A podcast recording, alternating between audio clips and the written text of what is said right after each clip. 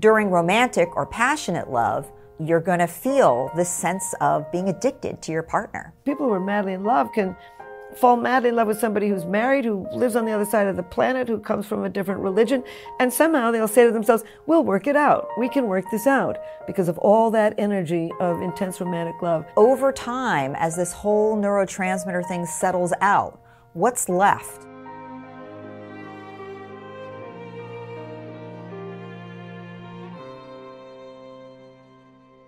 We define romantic love as an intense desire for another with the expectation that it's going to live, that's going to persist uh, into the future, and that distinguishes it from lust, which is generally fleeting, uh, and also from more companionship love, which doesn't have that intensity of desire that you want to possess the other in some in some way. Studies have uh, looked at activity in the brain when recalling passionate or romantic love versus say, maternal love, and finds that different centers definitely are more active. In other words, they put people into the functional MRI and they said, think about your partner or think about your lover, and um, certain areas lit up, or they said, think about your mom, and different areas lit up, which is important because um, different areas are responsible for the release of different neurotransmitters, which then come to affect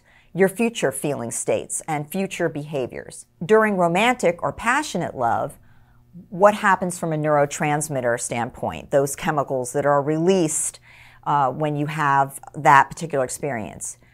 Dopamine goes up. Dopamine is essentially the neurotransmitter of reward. So it is a neurotransmitter that's released when you have new or novel experience, but particularly experiences that are reinforcing, like gambling um, or something that is really addictive. In fact, literally addictive. It's the neurotransmitter if you snorted cocaine that is most responsible for, wow, that was great, and I totally want to do it again. So that is a neurotransmitter that definitely goes up when you are in the throes of romantic or passionate love. And what does that mean for you? It means that you're going to feel this sense of being addicted to your partner. And in fact, it's also the neurotransmitter that goes up for people who have obsessive compulsive disorder. Does that mean you're going to develop OCD? No. But what it does mean is you're probably going to obsess over your partner. In comes another neurotransmitter that's called serotonin. It is definitely a neurotransmitter um, that is active for obsessive compulsive disorder, and it means that you're probably, and for depression. Do you become depressed? No, you really don't. But what you do do is a feature of depression called rumination. So you think about your partner over and over and over again in this really um, obsessive manner. And if your partner is separated from you, you're going to have this longing where you're, you know, wanting to be with them, kind of like you'd want to be with a drug if it was taken away from you and you were already addicted to it. There are changes in other neurotransmitters as well. So um, if you're physically with your partner, the neurotransmitter oxytocin, which is kind of known as the cuddle neurotransmitter, and that makes you feel like warm and snuggly and intensely bonded to this person. It is particularly uh, released following orgasm. So, you know, if you're having sex with your partner and things go well, you're going to feel very attached to them, exceedingly intimate with them, partially because of that neurotransmitter. There are other neurotransmitters that actually also change. Vasopressin, um, which has to do with uh, stress level. There's this whole release of neurotransmitters that make you feel, you know, very obsessed, very addicted, thinking constantly about them, very um, intimately, cuddly attached, and, uh, and stressed. Actually, it is a stressful condition to some degree to be really into your partner. One of the problems with early stage intense feelings of romantic love is that it's part of the oldest parts of the brain that become activated. Brain regions linked with drive, with craving, with obsession, with motivation. And in fact, some cognitive regions up in the prefrontal cortex that have evolved much more recently begin to shut down. uh, brain regions linked with um, decision making, uh, planning ahead. Um, you know, uh, uh, people who are madly in love can fall madly in love with somebody who's married, who lives on the other side of the planet, who comes from a different religion, and somehow they'll say to themselves, We'll work it out. We can work this out because of all that energy of intense romantic love and also the shutting down of various brain systems uh, linked with decision making. So, one of the things that I say to people is, you know, uh, before you decide to marry somebody, spend some a good deal of time with them. Uh, so that some of that early stage intense feelings of romantic love can begin to subside and you can begin to really see what you've got. As a matter of fact, I'm very optimistic about the future of relationships um, because we're spending so much time now getting to know somebody before we wed. You know, a great many people are having these uh, one night stands and friends with benefits and um, living together before they marry. And there was a recent study in which they asked a lot of um, single people who were living together with somebody, um, uh, why have they not yet married? And 67% were terrified of divorce, terrified of the not only the legal and the financial and the economic, but the personal and social fallout of divorce.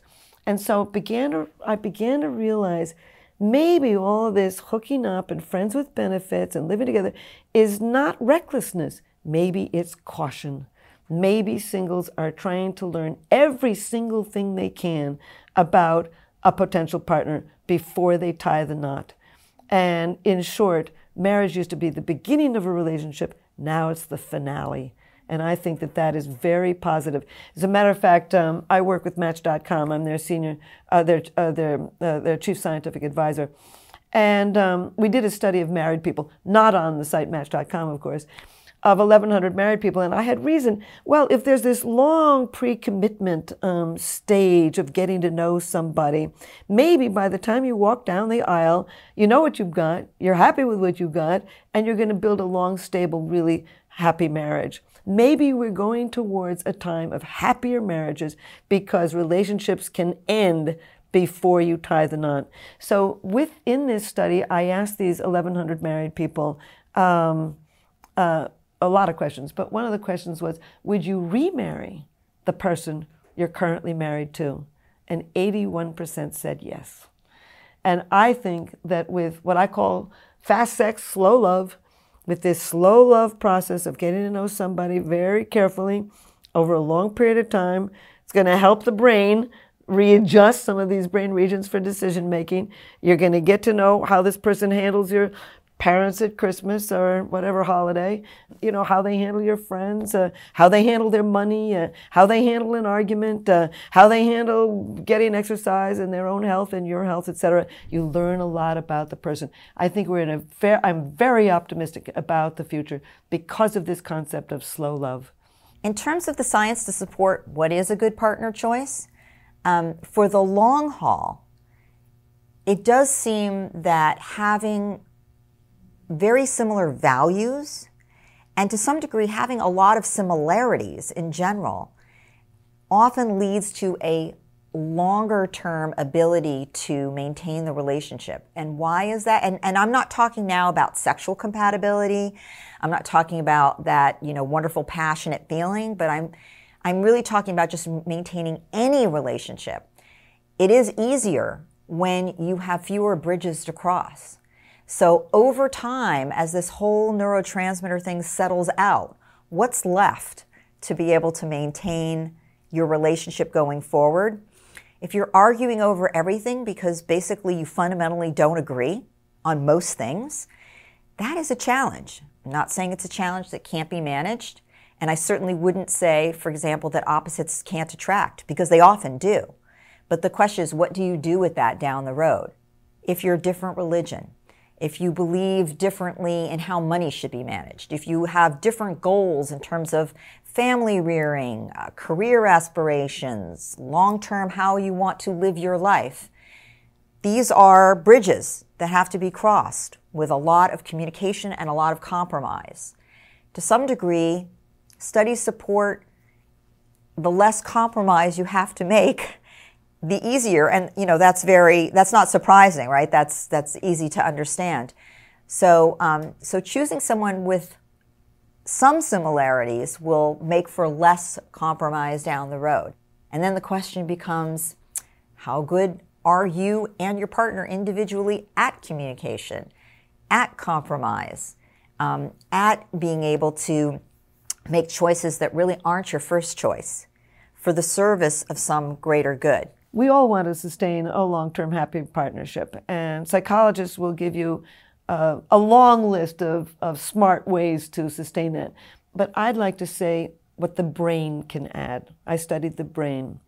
And the first thing that you want to do is um, sustain the three basic brain systems for mating and reproduction sex drive, have sex, with the partner. Have sex regularly with the partner. If you don't have time, schedule the time to have sex with the partner. Because when you have sex with a partner, uh, you're driving up the testosterone system, so you're going to want to have more sex. But you also have all the cuddling, which is going to drive up the oxytocin system and give you feelings of attachment and um, having sex with a person, uh, any kind of stimulation of the genitals drives up the dopamine system and can sustain feelings of romantic love. So basically, having se- and of course, there can be good jokes about it and uh, uh, relaxation about it um, that is good for the body and the mind. So have sex with a person and sustain that brain system of the sex drive. To sustain feelings of intense romantic love, do novel things together. Novelty drives up the dopamine system and can sustain feelings of romantic love. And this isn't just in the bedroom. Just go to a different restaurant on Friday night. Take your bicycle instead of a car. Uh, read to each other in bed. Sit together on the couch and, and, and have a, a discussion about something new. Read new books together. Novelty, novelty, novelty sustains feelings of intense romantic love. You also want to uh, sustain feelings of deep attachment. And to do that, you have to just stay in touch. Uh, uh, learn to sleep in the person's arm, at least start that way. Um, cuddle uh, after dinner. Uh, walk arm in arm down the street. Uh, hold hands together. put your foot on top of his foot or her foot while you're having dinner, gently, of course. But stay in touch. That drives up the oxytocin system and can give you feelings of deep um, attachment to the partner. So you want to sustain all three of those brain systems sex drive, feelings of romantic love, and feelings of deep attachment. But we've also found out um, what's going on in the brain in long term happy partners. We did a study, a brain scanning study, of people who were married an average of 21 years. And those people who were married an average of 21 years, who were still madly in love with their partner, showed activity in three brain regions a brain region linked with empathy, a brain region linked with controlling your own emotions, and a brain region linked with what we call positive illusions the simple ability, but sometimes hard, um, to overlook what you don't like about somebody and then focus on what you do. So, last but not least, um, we've now known that um, if you say uh, several nice things to your partner every day, I would suggest five, but if you can only pull off two or three, whatever, say nice things to your partner. That actually um, um reduces their cholesterol, reduces their cortisol, which is the stress hormone, and boosts their immune system, but it also boosts yours.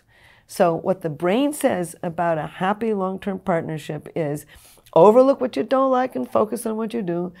Be, have be express empathy for the partner, control your own emotions, have sex with the partner, do novel things together, stay in touch, and say several nice things every day. And you will, your brain will help you f- sustain a long-term deep attachment. We're built to, we're built to love. Get smarter faster every week with videos from the world's biggest thinkers.